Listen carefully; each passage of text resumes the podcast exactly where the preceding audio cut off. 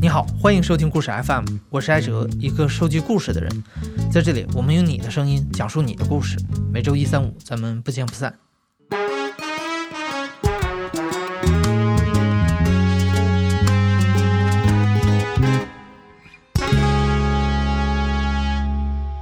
在之前的节目里，我们曾经播出过一个故事，叫“父亲破产后，我们一家人开始了负债十年的逃亡”。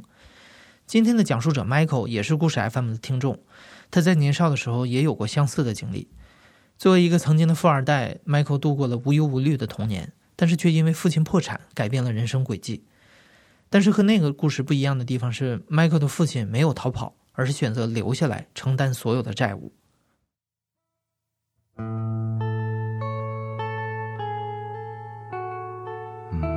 我是八五年，就是五月份出生在湖南长沙，那是我的故乡。嗯。从小的话，就是家里条件算是挺好的。老爸以前是在湖南省委工作，后来调来深圳以后，就是很快就在国企做领导，就是是很重要的职位。然后妈妈在卫生局、财政局都有工作过，都是不错的职位。然后后来自己又出来，就是考了州州会计师，开会计师事务所。所以就从家境来说，我从小家里条件还是挺优越的。嗯，我记得。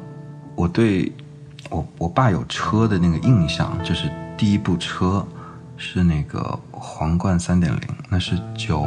一年还是九二年的时候，那是部进口车，当时是五十万人民币。然后我还记得那个车是有个小冰箱的，就是那个东西还被我弄坏了，因为我把它拆下来，然后我想把它那个拆解之后重新装回去，后来发现多了几个零件，这个东西就坏了，还要返返厂修那种。就是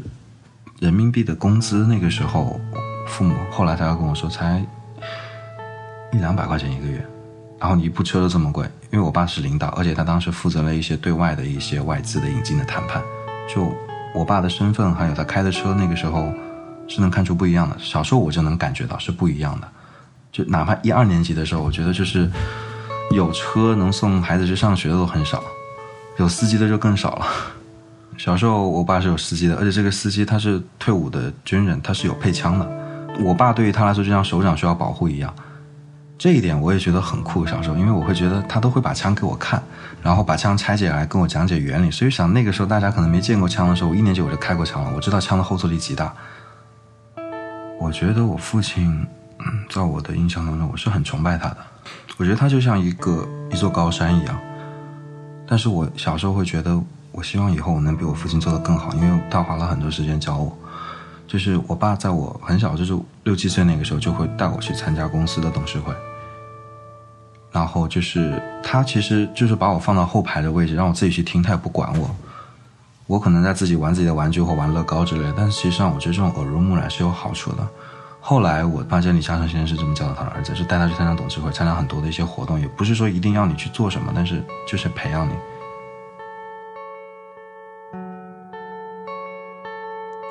从小学到高中，Michael 就是每个人都会羡慕的那种孩子，家境殷实，自己也很努力。从小学到高中，学习成绩一直都名列前茅。Michael 就这样一路顺风顺水的长大，直到高三那一年。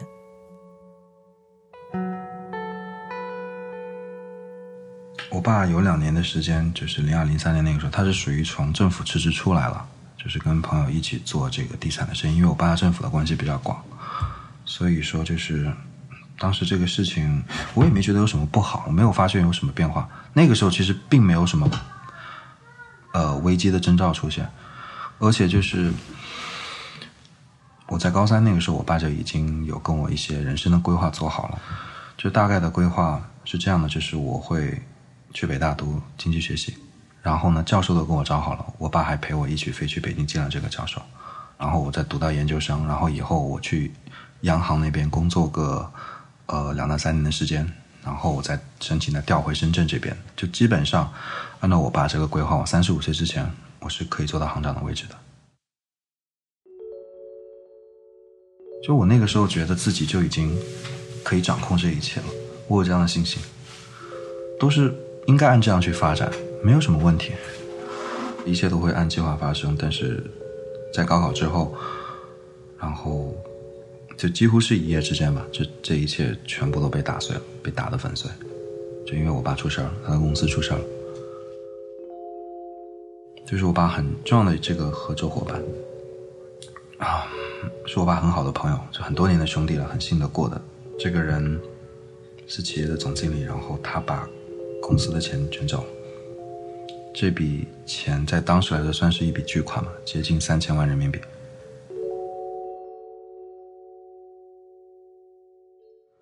我爸是企业的法人，也是董事长。所以我爸当时面临的选择就是很，就很艰难的一个选择，要么你可以用你的人脉关系赶紧就跑路，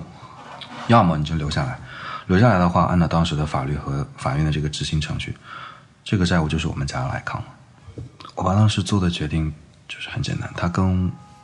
很认真的就是跟我还有我的妈妈说，他说我不愿意我的。妻子做一个逃犯的妻子，我也不愿意我的儿子做一个逃犯的儿子，所以我会留下来，我不会逃避。所以这个决定就是对我们家影响很大。就一夜之间，突然我就接受不了，是好像就家里怎么会变成这样？然后那个时候还有那个工地上的工人来家里闹事的，就是偷有这种传言，说我爸就要准备全家移民。就是把公司钱捐走，准备全家移民，因为他们有好几个月都发不出工资了，就会来家里打砸抢什么的。就这些工人会来我们家，就泼那种红油漆什么之类，我现在都还记得。然后会骂我爸是个混蛋，背信弃义什么的，就是把大家的血汗钱都卷走。我当时是很气愤，会觉得我不能够看着你们这样侮辱我父亲，所以我会跟他们动手的。但是我会被打得很惨，因为我打不过这些常年在工地上干活的工人。就我第一次尝到了这么一个挫败感，就是我从前觉得自己一直活得像一个小王子一样，挺无忧无虑、挺自在的，但突然家里就变成变成这样了。就我父亲原来是非常受人尊重的，然后有权势、有影响力的这么一个人，突然变成了一就是丧家犬一样，我接受不了这个现实。所以我那个时候也很血气，也很冲动。我爸其实都是看在眼里的，他觉得我不能再在国内这个环境待下去了。因为这个事情会对我有很大的影响，就是我爸他有一天晚上就是很认真的跟我在书房长谈了一次，他就说，就说我必须要出国，他说家里在香港的一个银行户头还有一点钱不多，存了点美金在里面，大概够我一个学期的生活费跟学费。然后之后就要靠我自己了。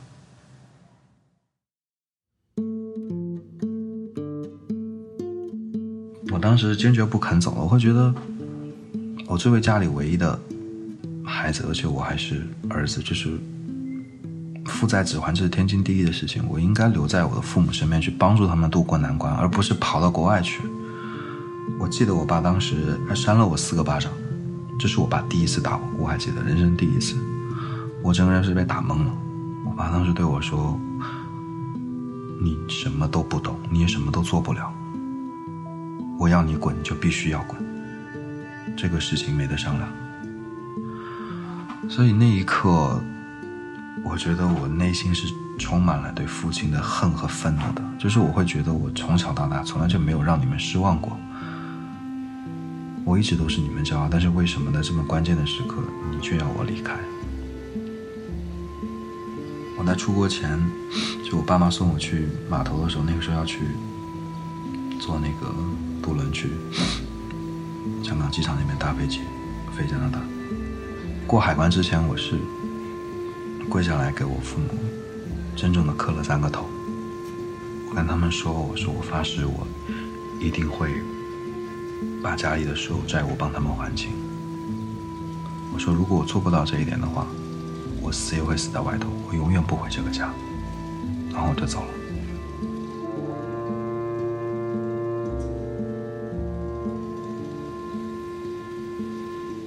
迈克的父亲在背上巨额的债务之后，一心要把儿子送到国外去。虽然迈克的分数足够上北大，但是这一次父亲没有给儿子选择的余地，因为父亲清楚的知道自己的这次失败会成为儿子日后档案中的污点。导致他将来在国家的金融系统中再难获得好前途。但是当时的 Michael 只有十八岁，还不太能理解父亲的良苦用心。怀着满心的愤怒和不满，Michael 开始了在加拿大的留学生活。我当时就刚下飞机，那个时候是有一个亲戚就在机场接了我，然后帮我找到了住的地方。后来他也没有再来看过我了，因为我们家已经不像当年有权有势的时候了，人家都会巴结着你，亲戚现在都会躲着你，因为就怕你张口找人借钱嘛。我也很清楚这个现实，就是那我就靠自己呗。第一件想的事情就是要找工作，所以我刚开始有在那个就是超市 （grocery store） 食品超市有有打工，还有就是在西餐厅，因为那会有小费。我印象很深的是，就刚去的时候第一个月摆那个鸡汤的罐头，他需要把它。摆成一个形状，就垒成像个塔一样的，然后大家可以去那拿嘛，这是一种营销的手段。就是，嗯，我摆了快三个小时，然后终于把它垒好了，因为我确实没有这方面经验，然后感觉说啊，终于完成一件作品，还没等到开心，所以一转身的时候，因为他那个货架那个车我撞到了，然后就他撞那个罐头上，一下子全洒了，就滚的到处都是，就是整个商场都是这个罐头到处滚，然后我当时整个人是傻掉了。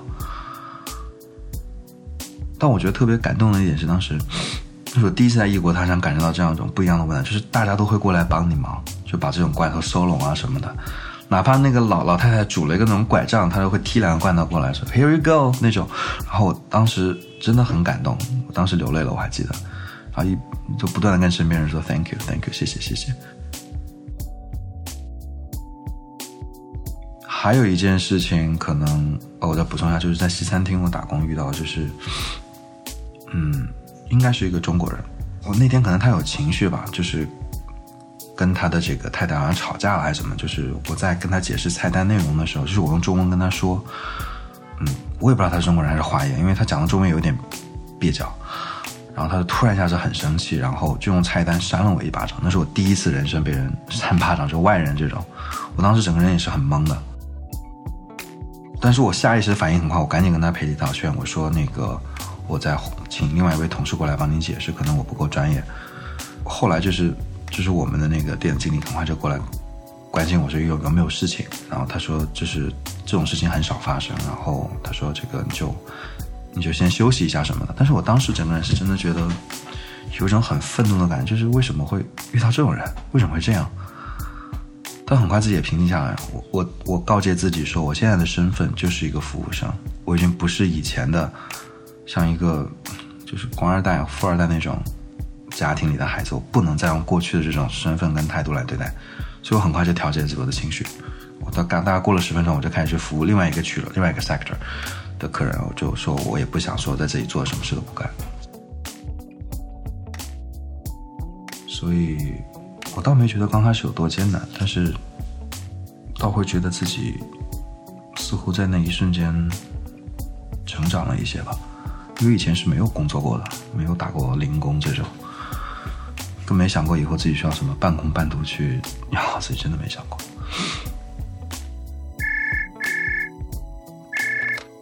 有跟家里打电话，但当时因为那个时候其实打电话还挺贵的，所以我一般跟家里就讲个三五分钟，就报个平安什么，我就不会把电话挂了。我一般是每两周左右跟家里打一次电话。但其实我本来也不想跟爸妈说太久什么，我会觉得我对家里是有恨的，我的情绪是冲着我父亲去的，我也不愿意跟他多说什么。但是其实后来我才知道，就是我每周六晚上打电话回来之前，我父亲会提前两个小时坐在那里等我的电话，就是为了听我报平安的那个声音，他会在那坐着一直等。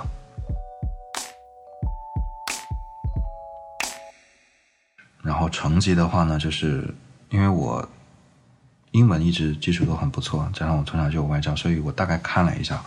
哦，经济学本科学的那些东西，因为很多的这些书或什么，我其实之前我在高中都有看过了，所以就是我在学业上花的时间是有限的。我不是属于成绩特别好的这种，因为我当时会觉得说成绩我只该中等就行了，保证我能顺利毕业。但是我要多一些时间去打工，开始攒钱，我当时其实打工的收入也不少，算了一下，折合人民币我一个月，那当时一比八点几，我接近三万人民币的收入一个月。我其实上是提前毕业，我零六年就毕业了，就是我是属于三年完成了四年的课程，就是我修完了学分，我就赶紧工作了。然后我其实第一份的工作就在花旗银行的私人银行部门，其实上很好的一个工作，对我来说是，就是还是进了银行的系统，但是好处是因为国外他没有什么档案，他也不知道我家里这些事情，所以我我能进。而且我很感谢的就是我当时在就是。那个食品超市打工的这个经理，这样他的表哥就是我后来的老大。他的表哥他干的只是一个独立银行家的状态。他有想招新的助理来想，就是说吸引，然后然后来谈一些，就是开拓一些，就是中国这边的客户。因为当时移民们陆陆续续多了，他是就是属于说推荐了我给他表哥认识，但他觉得说 Michael 这边做事情很认真，而且他是个很努力、很勤奋的人，而且他对中国的。一些情况，就是可能中国的企业家官员的一些情况可能会比较了解，因为他的家庭背景、他的成长的经历，所以他推荐我去做，就是他的这个表哥的助理，所以我是很幸运的得到了这个职位。那个时候很兴奋，就是就终于可以全职去做一份工作，不用再打零工、打散工。其实我父亲当时是很惊讶的，他没有想到我能进花旗，因为 Citibank 是很难进的，而且。他也没有想到我能进私人银行部门，因为 private banking 是属于说精英中的精英，是非常难进的。但还好身边有人推荐，而且我在试用期的时候也展现出了自己的一些价值。我试用期那三个月就签了两个客户下来。二零零六年，Michael 进入了花旗银行工作，从助理做起，两年之后成为了高级主管，积攒下来五十万美元的存款。转眼到了二零零八年，这是 Michael 奇迹一般转运的一年。时至今日，Michael 还是会觉得发生的一切难以置信。回想从十八岁起经历的种种人生变数，他觉得一切都是命运奇异的安排。那个时候，从零七年年底，就是其实已经能看出来一些金融危机的前兆了。我这有一个师兄，他是读那个金融的，他是博士，他是做那种数据分析模型的，给这些大投行跟证券商这种，他就。因为他也是湖南人，跟我关系比较好，他就跟我说：“他说，Michael，最近一直在看这个数据，我觉得很不正常。我觉得股市很有可能在明年要崩掉，但他也说不出为什么。因为从他的数据来看，他的风险啊，各方面的都不断的在增加，就是但是股市又一直在涨。他说这是不正常的，应该会崩掉。他当当时给我解释了很多，因为他是有自己的一套理论跟数据分析模型的。但是他当时拿的这个报告，跟他的老大跟别的这些大的银行。”投行讲的时候，没有人愿意相信他，因为当时股市特别好，美股已经涨到历史最高位了，所以就像一个，it's like a party，like the music don't stop，the party never ends，就是大家都不会觉得这个派对会结束，大家都很疯狂，大家都很享受，所有人都是赢家，没有人是输家，所以确实当时是已经癫狂了。然后我当时很敏锐的感觉到一个，就是说，如果我做空股指的话。我买做空股指的期货的话，我有可能会大赚一笔，但是如果我赌错了，我就都亏的亏光了，因为股指期货是很残酷的，是超高风险的投资。你可能听说过股指期货，它是根据股票价格指数所设计的一种合约，可以理解为是一个对赌协议。Michael 当时预测股市会跌，所以他就买了做空股指的期货，每当股指跌到一定的数量，他就能获得相应的收益。但是这项投资的门槛非常高，高收益的同时也伴随着极高的风险，需要丰富的炒期货的经验。这是因为我考虑了整整换半年的时间，几乎是彻夜难眠的，因为我一直想赌这一把，但是我很怕。不过我自己一直就是忍不住，就心里老是想要做这个事情，但是又不敢，就是纠结了整整快半年时间，最后。那天下午，我终于想做想清楚，我说我就赌这一把，如果我输了，无非就是从头再来，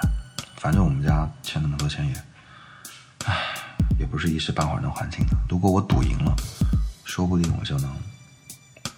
攒够这笔钱，我就可以回家了。我还我还记得，因为我不敢在自己的银行内部下单，因为怕被人耻笑，因为这种事情大家都会觉得你真的是脑脑袋被驴踢了或者被门夹了。所有人都看好你看空，你是疯了吧？还是找了一个另外一家银行的，也是这个不是很熟的朋友。然后我这个朋友虽然跟我不是很熟，但他也是很良心的劝我说：“Michael don't do it，就是真的不要这么做，是你会你会亏的渣都不剩了。”然后他劝了我二十分钟，然后我说：“哎，算了算了，就就就就就这么决定了吧，就是我定了就这么定了。”他当时好吧，那你自己看吧。他把那个合同，我几乎全部的积蓄，几乎全部的积蓄。五十万美金，这是我几乎全部了，就我基本上就像赌场上的 all in 一样，all in 就赌这一把。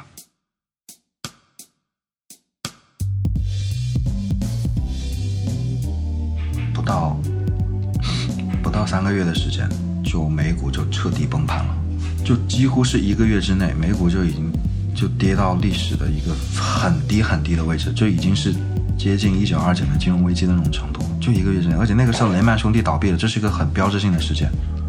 我当时也会觉得，像花旗我们这样的老牌的百年老银行会不会也会这样？当时真的，我们的行长就是我的老大跟我说的是：“Come on, everybody, just stay alive, don't die。”就大家活着就好，不要去死。就鼓励大家，不管你损失多惨重，我们要度过这一关。他这种话都讲出来了，就是我真的是有亲眼见到，就是一个客户，就是他一个韩国人吧。他是直接拿着枪冲进银行的，然后是警察还有保安把他摁住的那种。他是冲天，就是朝天上开枪那种，就疯了。所以就当时真的是很疯狂，整个华尔街就是我觉得就像是屠宰场一样或者战场一样，是死伤亡惨重，所有人都很绝望，所有人都不知道下一秒会发生什么。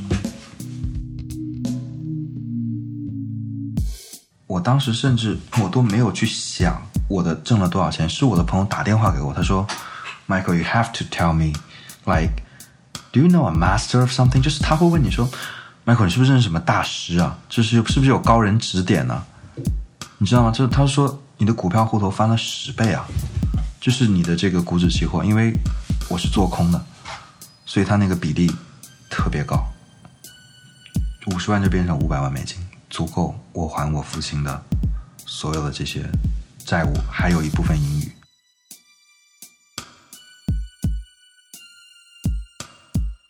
我当时应该是拿起咖啡杯，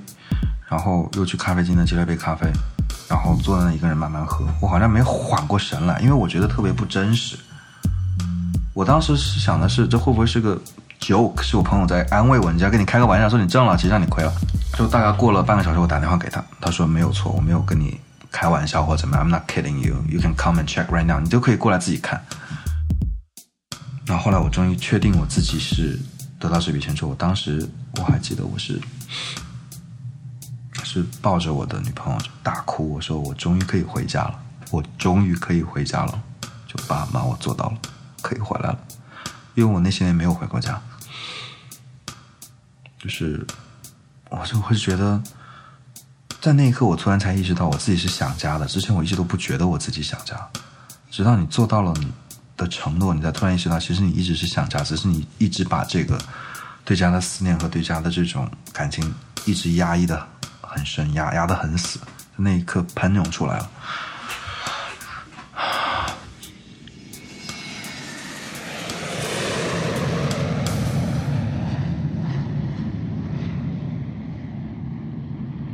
八月底的时候，我买了机票，就是回国的，当时是请了半个月的假。我没跟他们说，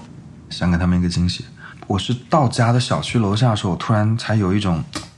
那叫做那个那个词儿叫什么？叫做近乡情怯。就你马上到家，你反而变得忐忑和不安，你不敢上去。就我在家楼底下转了快两个小时，我才上去，因为我实在是口渴的不行了，我就上去喝口水。然后我敲门的时候是我妈妈开的，她把门马上就关上了。然后过了会我打开，然后又关上了，因为。她以为自己在做梦，她她不知道我会回来，也不敢相信门口是我。直到第三次开门的时候，才发现真的是我。然后我妈妈也是，就是就是整个人就差点就倒在地上，我赶紧过去把她扶着，然后就抱着我哭。然后我爸在楼上，他当时那个听到我妈妈有在哭的这个声音，他他赶赶紧冲出来看什么事，然后看到是我，爸是过了一会儿才下来的。他可能也不知道该怎么面对我吧，就我们一家人在那里。就拥抱着，流泪着。那一刻，我突然突然意识到了一个事情，就是其实我我当年或者这么多年，我恨的不是我父亲，我恨的是我自己，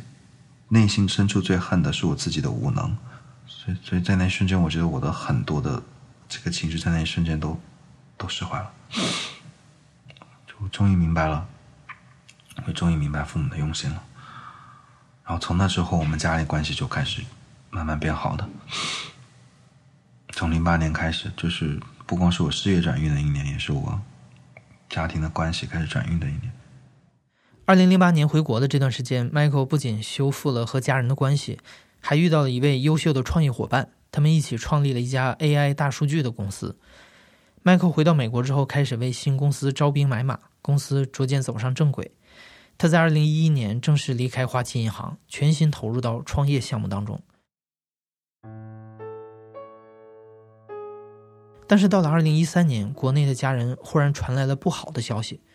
原本就心脏不太好的母亲，因为多年的劳累和压力，患上了一种罕见且凶恶的心脏病。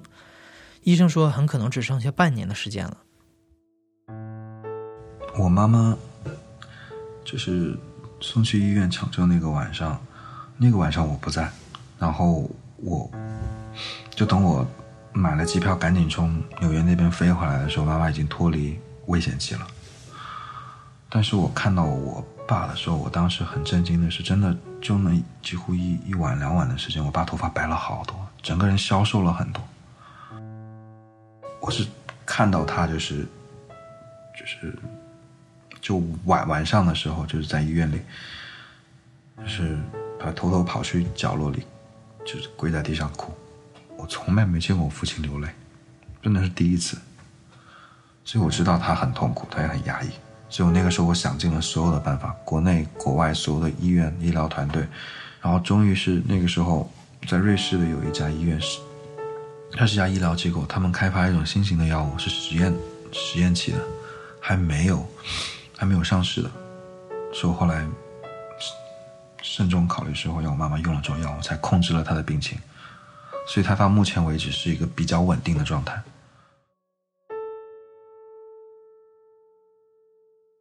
就我跟我父亲的关系，确实从零八年之后一直在恢复。从一三年那个时候是应该是得到了一个完完全的一个治愈吧，恢复到以前这种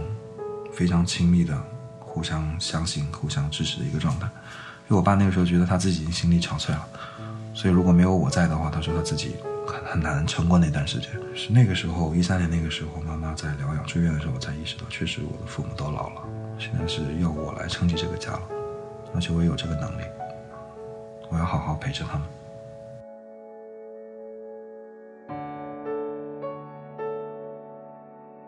为了更好的陪伴家人，二零一三年，Michael 选择回到中国。他从美国带回了核心的团队和技术，作为股东之一，加入了另一家公司。